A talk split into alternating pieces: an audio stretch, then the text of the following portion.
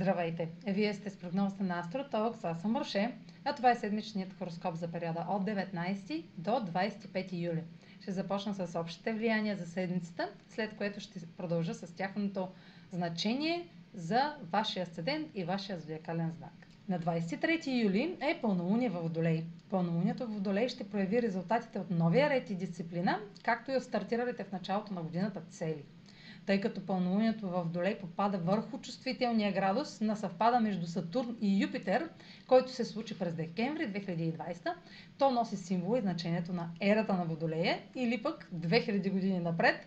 С други думи, посяване на нов световен ред, като нашата роля е самото начало на, този, на тази епоха. Пълнолунието в Водолей е в близост до Плутон в Козерог, който пък навлиза отново в чувствителния градус на пандемията, 24 градус в Козерог.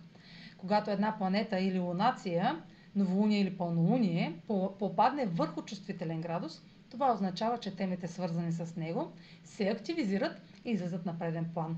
В същото време Меркурий е в опозиция на Плутон, което е предпоставка за интензивни новини, съобщения и възможно разкриване на тайни. Така оформилата се картина сочи, че ще бъде осветена скрита информация за намеренията на властни фигури и авторитети.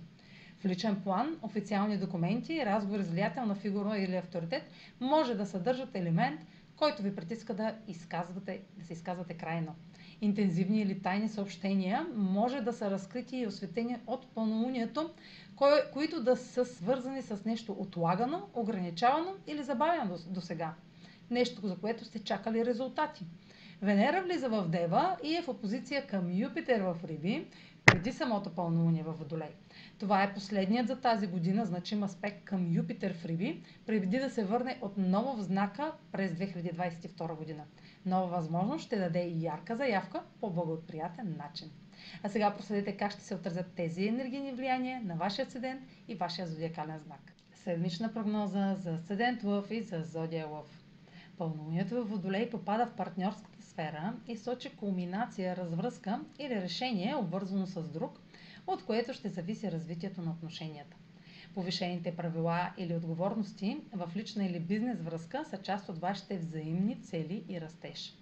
Много зависи от желанието ви да се ангажирате и от това как се справяте с увеличаване на тежестта на случващото се между вас. Отношенията, създадени от края на миналата година, може да са достигнали до повратна точка. Ако съществуващата връзка не върви гладко, тя може да сигнализира край.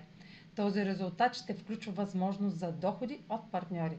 Аспектът на Меркурий към Плутон във вашата сфера на рутината добавя заключение, което е основано на видими повърхностни навици. Резултатите, включващи здраве, работа или задължения към другите, могат да разкрият лична информация.